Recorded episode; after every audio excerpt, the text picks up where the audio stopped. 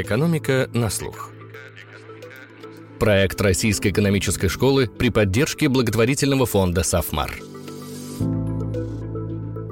Всем привет! Это «Экономика на слух», с вами Филипп Стеркин, я редактор подкаста Российской экономической школы. С профессором РЭШ Алексеем Горяевым мы говорим о личных деньгах и правилах финансовой безопасности, инфляционные, рыночные, инфраструктурные, санкционные и так далее риски. Сегодня никакой капитал не может чувствовать себя спокойно. Достаточно сказать, что из-за санкций были заблокированы иностранные активы на счетах более 5 миллионов человек, только акции на 320 миллиардов рублей мы поговорим об активах, которые, как считается, защищают от кризиса, о трех уровнях личного благосостояния, о базовых правилах управления им, например, о том, какие остались возможности для диверсификации, а их, пока мы готовили подкаст, поубавилось. Так как же инвестировать в завтра, когда никто не знает, каким будет это завтра? Об этом новый выпуск «Экономики на слух», который, как и все в этом году, юбилейный и приурочен к 30-летию РЭШ. И еще, приятная новость, наш подкаст набрал миллион прослушиваний. Алексей, добрый день. Добрый день. Алексей, сейчас э, истекает срок депозитов, которые люди открывали по тем э, сверхвысоким ставкам. Кто-то уже закрыл, кто-то в сентябре закроет. И людям куда-то нужно перекладываться. Ну или, в принципе, кто-то обеспокоен э, сохранностью своих накоплений, которые дешевеют то ли из инфляции, то ли могут подешеветь из-за падения рынка, то ли вообще обесценятся. И вот в ситуации полной неопределенности очень сложно сделать выбор, потому что ты не знаешь, где ты найдешь, а где потеряешь. Одним кажется, что везде потеряешь, другим, что везде найдешь. И часто мы слышим о защитных активах. Вот что это за активы? Есть ли вообще какие-то универсальные защитные активы? И часто ли случается, что актив, который считается защитным, ну, на самом деле ни от чего не защищает. Ну, действительно, ключевое слово сейчас это риск э, или неопределенность, что еще больше угрожает, так кажется, да, потому что сложно просчитать, что будет завтра. Что касается защитных активов, это как раз стремление найти вот такую волшебную палочку, которая выручит как раз во время кризиса, вот в сложные времена, защитит наши сбережения.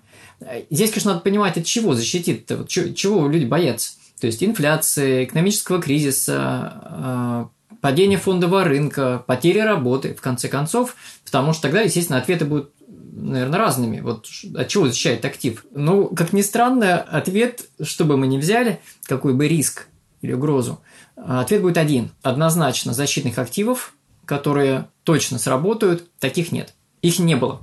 Это, знаете, такой обман есть, когда мы смотрим на исторические данные, мы видим, что, ну вот смотрите, в прошлый кризис, ну, допустим, Э, в девятом году там золото выросло. Вот золото, да, как чаще всего называют таким защитным активом. Но не в восьмом, а в девятом, и после этого некоторое время росло, и потом очень сильно упало вновь. То есть вот если кто-то питает иллюзию, что вот есть актив, который точно защитит именно в заданное время, ровно там интервал, допустим, 3 или там 6 месяцев – Такого, к сожалению, или к счастью, нет. Вообще, когда кто-то вам рассказывает про золото, ну, в прямом или переносном смысле, как некий, ну вот очень привлекательный актив, э, важно понимать, вот что он вам даст. И с другой стороны, где могут реализоваться риски. Золото – актив, который не дает вам никакого дохода. Вот, например, недвижимость дает ренту, депозит там дает проценты, э, акции дают дивиденды. Что дает золото? Ноль. Более того, напротив, требует от вас издержек на хранение. Цена определяется спросом предложением. Где она будет через день, через год, ни один аналитик вам точно не скажет. Прошлый анализ, вот анализ исторических данных, он не дает нам ничего с точки зрения качества прогнозов по цене там, или доходности. Но вот что он точно дает? Он дает понимание о рисках. Сколько можем потерять, инвестируя в золото, мы очень четко видим. Пример. Ну вот 80-е годы. Это вот такой за долгие-долгие годы, там минимум золота, знаете, сколько оно стоило? 250 долларов. 250. Да, потом она поднималась, потом падала. Это такие циклы идут вверх-вниз, вверх-вниз. Понятно, что это не очень похоже на защитный актив. То есть, кто даст гарантию, что вот именно в тот момент, когда нам будет тяжко, оно также не упадет. Вот, что влияет на цену на золото? Ну, есть вот сейчас такое модное словечко э, хайп. Да, хайп – это когда подогревается ажиотаж, и, как ни странно, именно во время кризиса он может сработать в пользу повышения цены на золото, потому что э, многие инвесторы считая его защитным активом, как раз вкладывает туда свои денежки, вот, и все посредники, естественно, на этом очень хорошо зарабатывают. А потом, когда хайп заканчивается, в какой-то момент э, золото также прекрасно пойдет. Так что здесь нужно очень хорошо отделять истинную да, вот суть актива, то есть что он реально дает с точки зрения денежных потоков. И вот эту вот эфемерную, из которой зачастую складывается вот текущая цена, вот, ну, как всегда говорят, там, да, вот эта борьба двух эмоций, жадности и страха, которая в итоге Э, определяет цену на рынке. Если продолжать о золоте, э, помните, как э, у Пушкина «нам нужно злато, злато, злато, копите злато до конца». Ну, если говорить про золото, то, конечно, там есть реальная составляющая, то есть там есть спрос, например, от микроэлектроники, от индустрии, которая производит разные драгоценные изделия, то есть долгосрочный какой-то спрос есть. Но вот представим, что если завтра в Индии что-то поменяется, и женщины перестанут покупать золотые украшения. Это ну, для них средство сбережений, такой как бы некий как бы, хеджирование ситуации, когда ну, вдруг там что-то случится с мужем. Что тогда будет ценой на золото? Это будет очень сильный фактор, может быть, даже сильнее, чем хедж-фонды. Если говорить про золото сейчас, то, наверное, самый важный, ну, один из, по крайней мере, важных факторов, влияющих на все рынки, в том числе товарные, и очень влияющие на золото, это, конечно же, ФРС, то есть действия американского центробанка, которые сейчас направлены на поднятие ставок, то есть деньги становятся более дорогими, и это означает, что спекулянтам, тем, тем кто использует кредитное плечо или рычаг, э, ну, как бы становится дороже, как бы, да, спекулировать, и это приводит к тому, что многие рынки падают. Это не единственное, но это очень важные причины, которые объясняют очень хорошо, например, почему падают синхронно и фондовый рынок, и там пресловутый биткоин, и там некоторые товарные рынки тоже. Ну, еще раз, как бы, если мы говорим не про спекуляции, то есть горизонт месяц-три, а вот именно от трех лет и дальше, то, ну, окей, почему бы нет? У золота, как и многих других товарных активов, невысокая корреляция с основными, ну, основные это акции, облигации, и за счет этого, ну, то есть, может быть оправданно включать его с небольшим весом в портфель. Ну, то, что я говорю, это, естественно, касается, скорее, таких огромных институциональных инвесторов, как вот таких всякие вот э, есть взаимные фонды, пенсионные фонды, суверенные фонды. Вот на их уровне как бы это имеет смысл. Если говорить про розничных инвесторов, ну, таких вот обычных людей – надо очень хорошо подумать, стоит туда вкладывать или нет, потому что уже очень высокие транзакционные издержки. Какие есть вообще варианты приобретения золота и какие у каждого из этих вариантов есть э, издержки? Ну, я имею в виду там золото, физическое, металлический счет. Ну, если говорить про текущие реалии в России, то есть что можно сделать? В принципе, есть э, слитки, их физически не так э, легко найти, то есть нужно найти банк, в котором они есть, Важно понимать, что слитки обычно достаточно большие, вот, хотя бывают как бы и меньшего тоже размера. Вот, они очень дорогие, и надо потом где-то хранить. Ну, где вы будете, не под подушкой, или в домашнем сейфе, или в банковском сейфе. Но вот с каждым вариантом сопряжены определенные риски. Нужно понимать, а, что вы дальше будете с ним делать. Как говорят, да, то есть exit strategy. Как вы сможете выйти из этого вложения в деньги – ликвидность там не очень, не такая высокая. А, ну, естественно, что вы можете отнести обратно в тот банк, где вы ее купили. Вот, и сейчас, поскольку отменен НДС, то, по крайней мере, на этом налоге вы не теряете. Ну, здесь, наверное, важнее ценовой риск. Да, то есть вот какой будет цена, а, ликвидность, соответственно, насколько легко вы сможете обратить в деньги, и вполне реальный риск э, кражи или порчи, то есть провели там ногтем, и уже царапинка, и уже минус там 1%. А если говорить про золото металлический э, счет? Э, ну, металлические счета, в принципе, хороши тем, что не нужно связываться со слитками и нести издержки на хранение, но там важно понимать, что есть спред. То есть разница между ценой покупки и продажи, на этом зарабатывает банк, да, то есть вы потеряете минимум 1-2%, у некоторых банков и больше даже. То есть это означает, что это вложение не на 1, 2, 3 месяца, а, а это скорее такие долгосрочные вложения. И что очень важно, вот эти металлические счета, они не подпадают под страхование вкладов. То есть, если что-то случается с банком, а это вполне реально, как мы видели в последние годы, тогда да, ваши денежки исчезнут. Давайте мы сейчас с вами вернемся к самому простому активу, какой вообще существует, к наличным, кэш. Не является ли сейчас кэш, э, депозит вообще вот самым лучшим активом. Пусть ставки снижаются, но э, какую-то защиту от инфляции депозит дает. Депозит, конечно, всегда был максимально удобным инструментом для обычных людей, которые не хотят заморачиваться э, рисками. Вот, это достаточно удобно. То есть есть один, ну, неважно, там два, у кого-то три или больше даже банков, в которые можно раскладывать деньги в рамках страхового лимита. И пока эта система работает, э, действительно можно получать относительно неплохой доход. Здесь вся заковыка именно в том, насколько относительно. Вот, относительно чего. Потому что сейчас мы все видно наблюдаем всплеск инфляции в России. К сожалению, доходность по вкладам, она сильно отстает. То есть, да, был временный всплеск, ну, мы все знаем, там, да, в марте там банки, чтобы удержать отток э, вкладчиков э, предложили очень хорошие ставки на, ну, на короткий срок, на 3, там, максимум 6 месяцев. Э, это время заканчивается, и сейчас такой, ну, условный халявы уже не будет. То есть, соответственно, нужно или принять низкие ставки по депозитам с относительно низкими рисками, или, если эта ситуация не устраивает, то есть хочется как минимум защитить сбережения от инфляции, все-таки искать что-то другое. Пускай более рискованное, но с, потенциально более высокой доходностью. И здесь ключевое слово – это, конечно, баланс. Баланс риск-доходность и баланс между разными активами в портфеле. Знаете, мне вот это соотношение э, риск-доходность напоминает э, дерево. Чем ниже ты сидишь на дереве, тем толще ветки у тебя. Чем выше ты забираешься, тем ветки тоньше, и тем больше шансов, что ветка какая-то сломается, и ты упадешь, либо там долго-долго не сможешь с этого дерева слезть вообще. Это очень красивая иллюстрация принципа диверсификации. Действительно, там отдельная ветка может обломиться, но тогда давайте спросим, как бы, да, а какой шанс, что все ветки одновременно обрушатся? Вряд ли. Но должна быть э, какая-то страховка за вот нижнюю толстую ветку, которую, если что, ты сможешь э, спрыгнуть. Или если ты упадешь, она тебя удержит. Вот-вот-вот, да, прекрасный образ тоже подушки, да, вот подушка или резерв. Сейчас во время неопределенности нужно начинать с более базовых вещей. Первый уровень – это вообще э, доходы-расходы, то есть где мы зарабатываем, где мы тратим.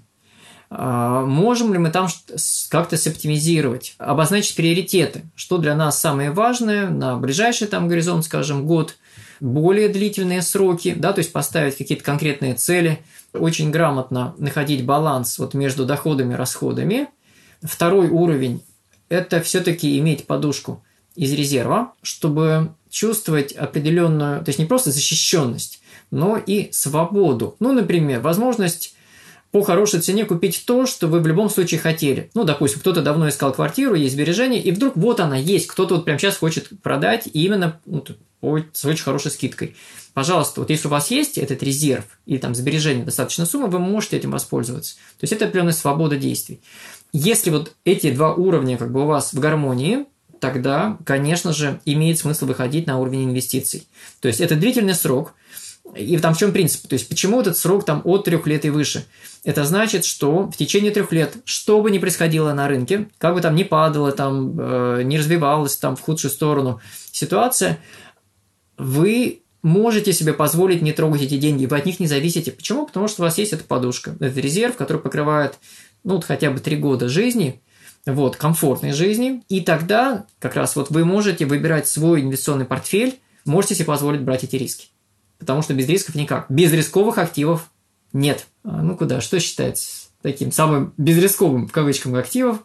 Там, ну, есть treasuries, наверное, да, американские казначейские облигации. Где они сейчас, когда повышаются ставки? Они сильно падают. Так что это такая вот, конечно же, скользкая тема на самом деле, связанная с а, инструментами, ну, вот как говорят по-английски, fixed income, да, то есть инструментами с фиксированным доходом. И как говорит наш уважаемый э, Уоррен Баффет, это как раз вот еще одна группа активов, которые нужно не то чтобы опасаться, но нужно очень хорошо понимать вот скрытую природу рисков. И э, он говорит следующее. То, что когда мы покупаем любые инструменты, обещающие нам фиксированный доход, по сути мы покупаем огромный риск, связанный с Центробанком этой страны. Ну, условно, будет он печатать деньги, обесценивать эти деньги за счет высокой инфляции или нет. Вот то, что мы сейчас наблюдаем в США, наступил час X, час расплаты за сверхмягкую денежно-кредитную политику, огромный всплеск инфляции, ну вот как раз вот реализовался вот худший риск, связанный с облигациями, в данном случае в долларах, но это касается и других валют тоже сейчас. Алексей, а если человек сберегает наличных, то а, в какой валюте стоит сберегать в какие-то трудные времена? В той, в которой в основном тратишь, в той, роста которой ты ждешь, или же раскладывать по корзинам.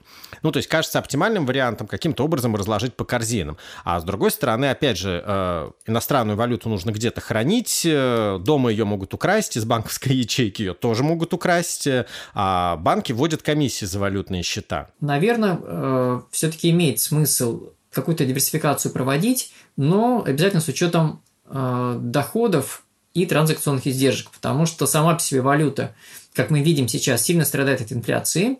Я же не говорю про то, что ряд банков ввели уже теперь даже комиссии да, за счета в валюте. То есть мало того, что они не приносят никакого дохода, так еще и платить приходится за то, чтобы держать в банке. И вот это тоже нужно учитывать. И еще раз понимать, то есть что это такое для вас? Это инвестиции вот иностранная валюта сейчас приносит какой-то доход. Да или нет? Подумайте. Или это скорее резерв, который, ну, вот на всякий случай. Ну, возможно, в роли резерва как бы это чуть ну, больше, да, подходит. Но тогда опять надо смотреть. Вот, насколько вас это устраивает. Вот такая ситуация, в которой резерв теряет все-таки в стоимости. Ну вот не соглашусь с вами, что валюта не приносит дохода. Если вспомнить э, начало весны, когда доллар был по 120, э, и люди продавали валюту в этот момент, валюта принесла очень хороший доход, даже если были бы отрицательные ставки. И если смотреть, например, дальше, э, Минфин обсуждает новый запуск бюджетного правила, возможные колебания цены нефти, изменение платежного баланса, то есть в перспективе доллар может начать достаточно существенно дорожать по отношению к рублю, что, в общем-то, и предусматривает большинство прогнозов. Поэтому даже если смотреть это с точки зрения инвестиций, но все-таки при ослаблении рубля доллар, евро принесут достаточно неплохой доход. Абсолютно соглашусь с этим. Может подорожать. А сейчас все в зоне может. Ну вот если вы это делаете в рамках диверсификации и с пониманием вот потенциально, да, то есть он может пойти действительно вверх и вниз, то окей. То есть это нормальный подход. Здесь что важно, как бы, да, где вы будете это использовать. Потому что если вы сидите внутри страны, то есть что вы будете делать с этим долларом или евро? Через какое-то время вот есть так называемый инфраструктурный риск. Будет ли вообще рынок наличной валюты? Такой тоже может быть. Ну, что вы имеете в виду? Э, ну, ограничения, например, на э, обращение валюты в стране и обмен валют. Вот, ну, кто знает. По крайней мере, такие, такие сценарии тоже обсуждаются, вот так скажем. Давайте мы с вами двинемся дальше к рынку. И у меня сначала такой общий вопрос, в определенном смысле такой личный вопрос, потому что у меня лично от рынка полное разочарование, я имею в виду российский рынок. А, я вот на свой ультраконсервативный портфель даже перестал смотреть. Иногда вижу приложение в телефоне, ну, открою машинальный, но даже вот не помню, в каком он сейчас находится состоянии. И у меня ощущение какое-то такое, что в России вообще ничего надежного, а я повторюсь, у меня портфель ультраконсервативный, почти ничего не осталось там. Я помню, что еще до кризиса у нас Роснано квази-суверен чуть не дефолтнул, Газпром не заплатил дивиденды, Сбербанк не заплатил дивиденды, впереди вообще полная неопределенность. И вот я отчасти, может, повторю свой вопрос про кэш, но вот стоит ли вообще сейчас человеку думать о рынке? Ключевое слово «думать». Сейчас... Сейчас действительно такое время, как, да, но вот сейчас особенно, потому что э, время перемен. Очень интересное время, э, очень творческое. Потому что, вот как ни странно, да, вот в моменте мы сейчас чувствуем такой как бы разрушительный аспект, но постепенно выстраивается какая-то новая модель, новая экономика и будет новый рынок. По-новому будут работать на нем компании. Поэтому, вот еще раз, если мы смотрим не на горизонт день, месяц и даже год, это спекуляции. Если мы смотрим на горизонт от трех лет и дальше, то, вот, как ни странно, я бы сказал так, что когда люди разочаровываются и просто устали от того, что все так плохо, профессиональные инвесторы обычно идут против всех, против толпы, против тренда. И как раз подбирают упавшие акции. Но еще раз, то, что я говорю, это не является рекомендацией к тому, что вот сейчас я считаю акции дешевыми, пожалуйста, покупайте, потому что я вам через три года гарантирую будет доход.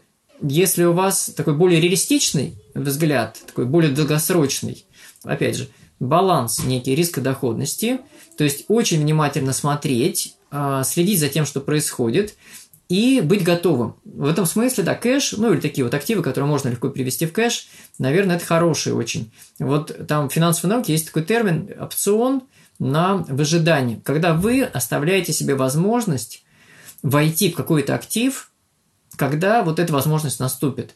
То есть, если вы сейчас во все там, например, там, ну, кто-то там какое-то время например, в биткоин все вложил, ну, и сейчас не может выйти, или не хочет уже, потому что все сильно упало, у него такой возможности нет. Лучше быть открытым к возможностям и в смысле информации, и, ну, в смысле, собственно, вот возможности вложить свои деньги, то есть, чтобы было что вкладывать вообще. То есть получается, что сейчас э, ликвидность актива должна быть одним из основных э, факторов при принятии решения о его покупке. Знаете, вот мне кажется, что в такой ситуации, когда старые традиционные активы, типа акций, облигаций, ну того же золота, э, вот, они сейчас показали свое истинное лицо, я бы сказал, да, то есть риски, которые до поры до времени были скрыты, сейчас могут выстрелить другие активы, неожиданные, которых не было, но которые придумают придумывают, я знаю просто уже, э, многие финансовые посредники и бизнес, то есть возможность, куда вложить деньги. Чтобы деньги работали, они приносили доход. И, кстати, вот это есть та самая третья категория активов, о которой говорит Баффет. Он предпочитает инвестировать в то, что не привязано к конкретной валюте, и то, что приносит какой-то текущий доход. Вот еще раз, недвижимость, которая приносит ренту, допустим, дивиденды от акций или там прибыль от бизнеса. Ну, давайте я одну конкретную вещь скажу, которую вот точно каждый поймет. А, вот тот же Баффет, раз уж, да, он такой, сегодня мы часто вспоминаем его, он говорит, лучшая инвестиция – это самого себя.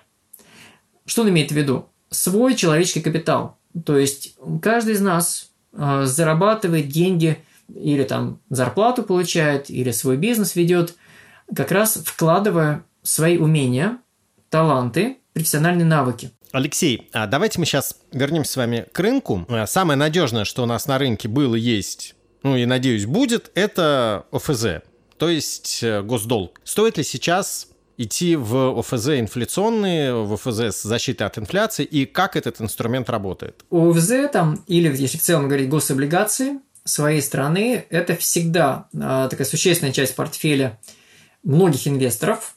То есть, действительно, это минимальный риск дефолта в своей стране и обязательства в своей валюте. Вот, достаточно высокая ликвидность и э, широкий спектр по срокам.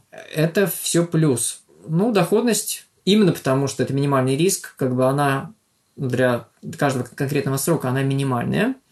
И поэтому я бы сказал, что это как такая вот условно безрисковая часть портфеля. Если хотите больше, ну, соответственно, надо искать что-то еще. А что касается так называемых ОФЗ и Н, да, то есть там, где номинал растет вместе с инфляцией, ну там задержкой, по в 3 месяца, это интересный инструмент. Надо здесь как бы понимать две вещи. Первое то, что э, инфляция измеряется через э, индекс потребительских цен, то есть это методика Росстата, и это средняя температура по всей стране.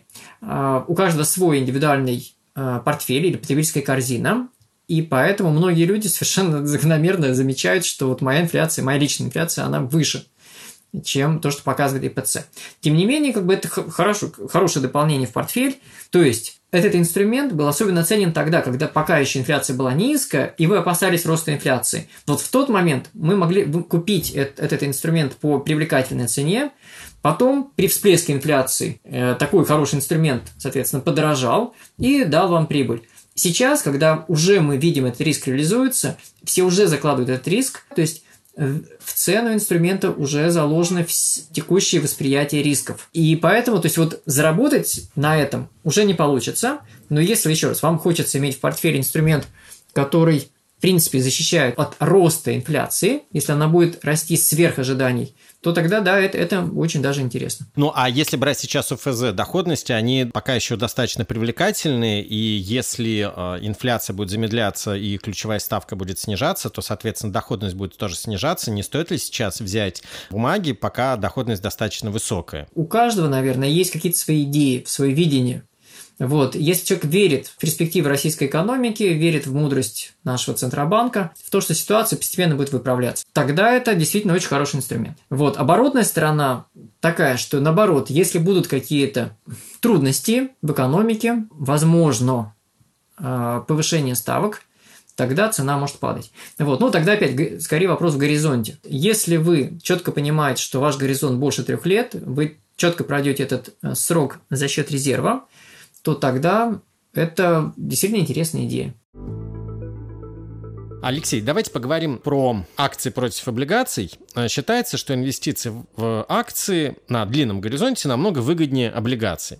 Но вот что пишет э, Нобелевский лауреат по экономике Роберт Шиллер. Сам факт превосходства акций над облигациями вовсе не является фактом. А, и рынок США он называет скорее исключением, а не правилом с точки зрения реальной доходности фондового рынка. И один из его аргументов – новые технологии могут просто привести к исчезновению многих компаний. И действительно, если мы посмотрим на состав индекса Dow Jones, то там настоящий сторожил – это один, Procter Gamble, там, с 1932 года. Ну и какие-то компании, несколько есть 70-х, 80-х годов. Действительно ли акции на долгом горизонте в более выгодная инвестиция, чем э, облигации. Или же не исключены ситуации, когда и на долгом горизонте, например, ситуация какого-то там длительного кризиса, это правило не будет выполняться. Знаете, профессора любят поспорить. Но э, в этом конкретном случае большинство все-таки считает, что акции доходнее, чем облигации. Правда, надо смотреть, какие акции, какие облигации. Потому что, когда иметь в виду доходность рынка акций, то, конечно же, смотрят на индекс. Не на конкретные акции, которые действительно там растут и падают, вот, а в индексе там достаточно часто происходит ротация. Потому что, вот, например, всем известный S&P 500 – это ведь не 500 крупнейших компаний США. Это э, тщательно подобранный портфель компаний, являющихся лидерами в своих индустриях. Если посмотреть на состав этого индекса, как он менялся э, за годы, десятилетия – действительно достаточно сильно. Там отрасли, которые являются локомотивами роста, они взлетают и потом также приземляются. Ну, вот, кстати, в этом один из плюсов индексной стратегии. Индексная стратегия, это на самом деле такая же пассивная. Это не то, что вложился там в 100 бумаг, и там 30 лет ничего не делаешь. Ничего подобного. Раз в квартал там идет ротация, там одна-две бумаги выпадают из индекса, и на их место новые бумаги заходят. Так что да, если сравнивать именно доходность индекса акций с, э, ну, например, с гособлигациями или даже надежными корпоративными облигациями, то там, э, ну, по крайней мере, в США все-таки акции дают большую доходность. И особенно если учесть последние годы, окей, последние годы можно не брать, потому что это не зря называют пузырем, который сейчас на наших глазах сдувается. Но тем не менее, даже если не брать последние годы, э, все-таки так. То есть акции прибыльнее. Но Здесь другой момент. Как всегда, вы помните, да, мы говорим, бесплатный сыр только в мышеловке или там э, халявы не бывает. Если что-то является более доходным, как акции, это всегда связано с большими рисками. И теперь с точки зрения портфеля, значит ли это, что все-таки акции лучше, чем облигации? Или нет? Ответ – не лучше и не хуже, это просто другая, другой профиль риск-доходность. Вот, если применять принцип диверсификации, то акция – это одна ветка, такая толстая ветка вот нашему дереве, которое мы строим. Вот, облигация – это другая ветка. И чтобы уверенно себя чувствовать, имеет смысл использовать и то, и другое. Где вот и как применять диверсификацию? То есть, например, географическую диверсификацию там по странам э, или по отраслям. Это уже вот следующий вопрос, но то, что диверсификация нужна, это, наверное, такой основной, просто фундамента, самый фундаментальный принцип инвестиций. А какие есть возможности-то для диверсификации? Вот мы все время говорим, что это один из самых базовых принципов э, инвестирования. При этом в сочетании с э, инвестированием на длительный горизонт. Какие есть возможности для того, чтобы сейчас составить э, диверсифицированный портфель, когда географическая диверсификация, она сулит вообще абсолютно непредсказуемые риски, о которых вы тоже говорили. В России ну, какая у меня тут есть вообще сейчас э, диверсификация? Как этот портфель-то диверсифицированный составить? Куда идти-то? А, золотой вопрос. Я даже не шучу. Точного ответа вам никто не даст. Согласны? Нет этого ответа просто. Поэтому что можно сделать? Что как бы ну, реально сделать сейчас? Сегодня, то есть на один момент времени, разложить по разным активам. Это один подход. Другой подход – диверсификация во времени. То есть, когда мы, даже если пускай у нас есть какая-то там существенная сумма денег, есть привлекательный актив, мы не вкладываем все сразу в этот актив. Мы вкладываем часть и учимся тому, что происходит.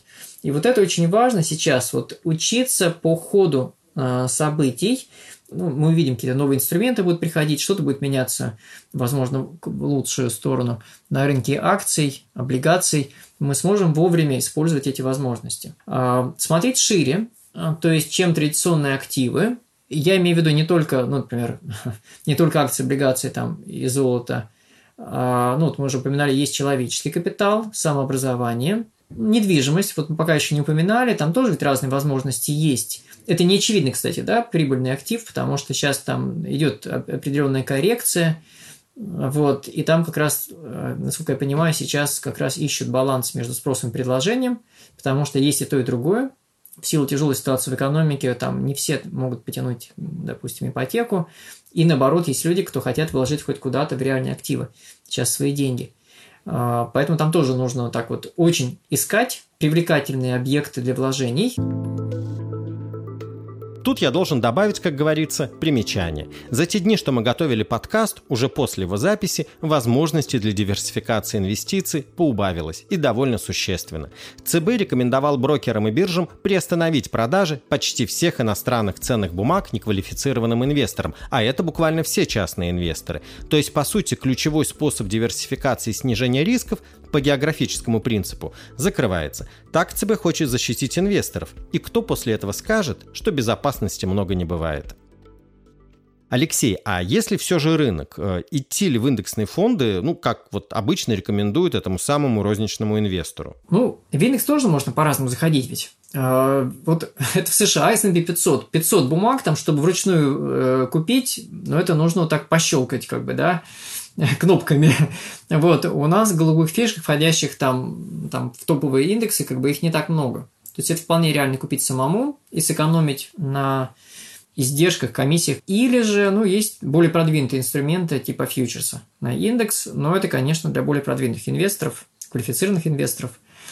Ну, я, я просто к тому, что выбор всегда есть. И, возможно, мы вообще сможем это сделать без посредника и тем более тогда сэкономим. Потому что даже 1% в год на горизонте несколько лет, ну, то есть сами можете посчитать, сколько, сколько там экономит принесет.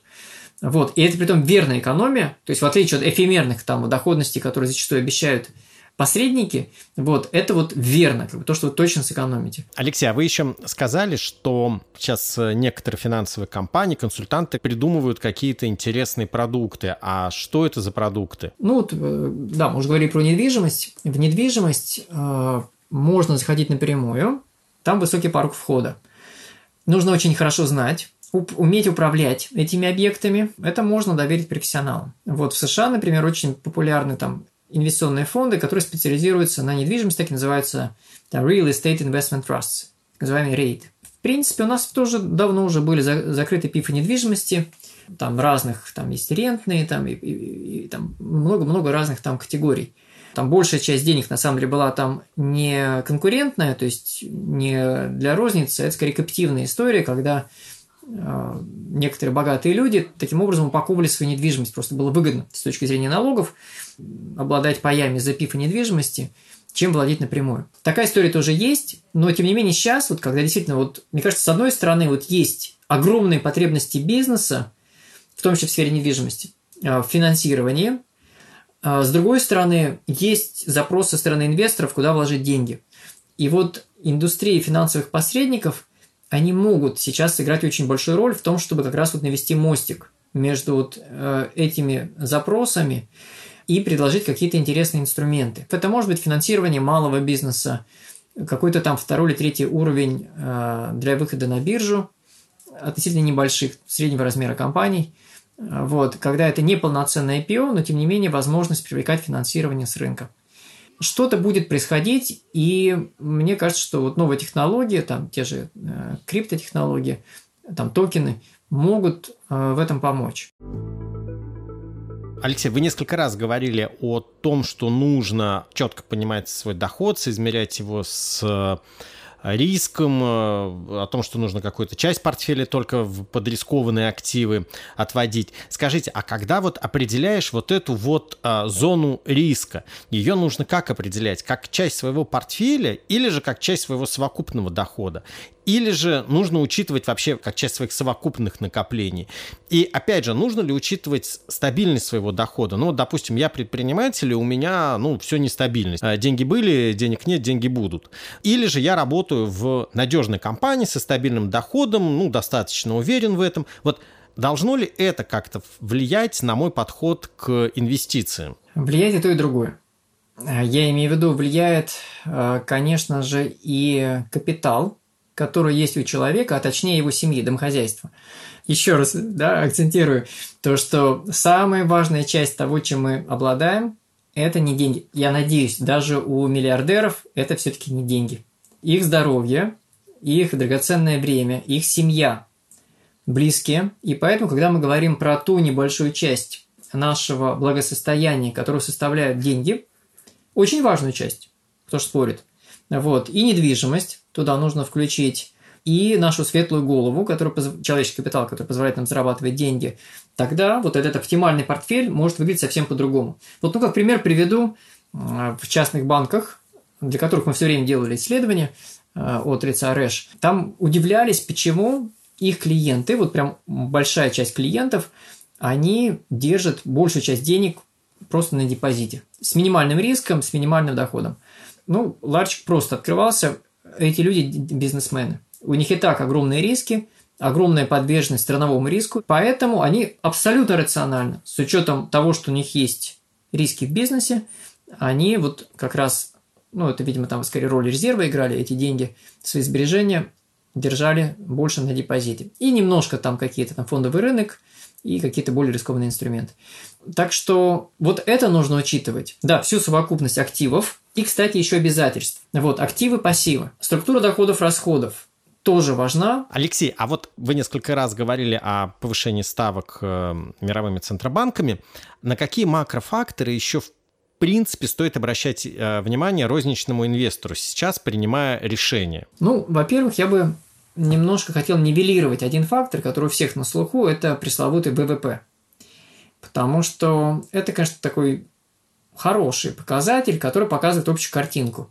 Ну, в некотором смысле это опять вот такое вот стремление все запихнуть в одно число, то есть все товары, услуги, произведенные там э, в течение года на какой-то определенной территории. Всем ну, там, экономистам хорошо известны там, разные приемы манипуляции, которые могут использоваться, чтобы вот именно в этом году показать лучший результат, там, ну, условно, там, э, больше там, песка, цемента вбухать в никому не нужные дороги там, или небоскребы – да, это можно сделать, вопрос, насколько это продуктивно. И э, некий вывод, или, с моей точки зрения, такой, что нужно смотреть не на количество, то есть важен не ВВП, а на качество, то есть на структуру экономики. И вот сейчас основная тема, мне кажется, такая вот опять же позитивная скорее, которая происходит везде, и началась не в феврале, и вообще с этим не связана, и не связана с коронавирусом даже – это вот прям вот в последние годы достаточно быстро происходят структурные изменения.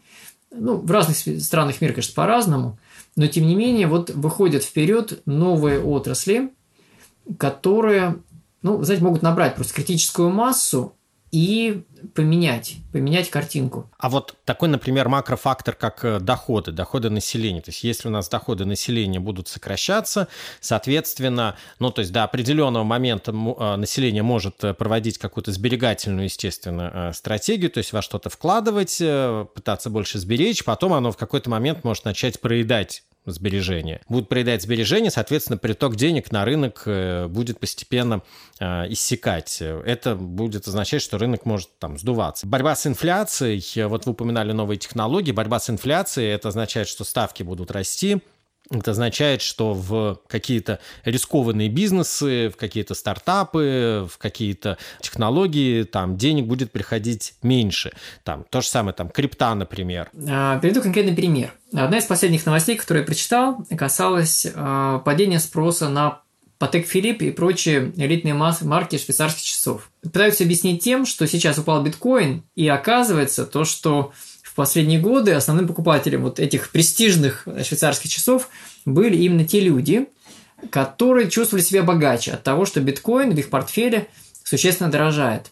Сейчас, соответственно, биткоин резко подешевел, и они перестали покупать Патек Филипп. Понимаете, да, о чем я? То есть речь идет не про реальные доходы, а про некую видимость, иллюзорную при том, да, то есть это полная иллюзия того, что вот оказывается, они считают себя богаче, Потом, конечно же, вот это богатство, в кавычках, э, за несколько месяцев улетучивается большая часть, и они уже, видимо, кусают локти. Или выставляют свой ипотек Филипп на аукцион, или ну, считают там дорогой музейного уровня там безделушкой в доме. Так что здесь вот очень важно, мне кажется, вот еще раз, как бы не только текущий момент, текущие доходы, но, мне кажется, перспектива важнее. Вот если есть движуха, и в экономике, в конкретных отраслях, в конкретных компаниях, и движуха, как ни странно, на уровне людей. Алексей, мы вот с вами много обсуждали инфляцию, ФРС, и пока мы с вами говорили, вышла статистика. Инфляция в США в годовом выражении достигла 9,1% в июне, а ожидания были ниже, 8,8%. Вот это движуха. Максимум из за 40 лет. Мы живем в интересном мире, да. Вот сейчас действительно слом шаблонов происходит. Вот, и, кстати, еще раз, вот у нас было много кризисов, но мне кажется, вот мы-то более гибкие в этом смысле, более подготовленные, иностранцам сейчас сложнее. Алексей, спасибо вам большое. Спасибо, Филипп. Вот, а я пойду все-таки проверю, наверное, как-нибудь свой портфель, что с ним там происходит, подумал я тут по итогам разговора с вами. Я тоже, я тоже про это подумал. И так неопределенность безгранична, и все находится в зоне ни да, ни нет, а скорее может быть. В этой неопределенности, с непредсказуемыми рисками, мы будем жить еще долго. Переждать ее, надеясь на сбережение, не удастся. И лучшая защита от нее, в том числе вашего капитала, это сомнение. Сомневайтесь во всем. Вот, возможно, главное правило для инвесторов сегодня. Сведущий полны сомнений, писал Бернард Шоу. Мы надеемся, что наш подкаст помогает вам узнавать новое и расширять свою осведомленность. Слушайте Слушайте нас во всех подкаст-плеерах, оставляйте комментарии и отзывы и рассказывайте друзьям. С кратким изложением всех выпусков вы можете ознакомиться на портале guru.nes.ru, где вы также найдете множество материалов об экономике, финансах и образовании. А еще мы будем благодарны вам, если вы пройдете небольшой опрос и поделитесь вашим мнением о нашем подкасте. Ссылка на опрос будет в описании к выпуску. До скорых встреч!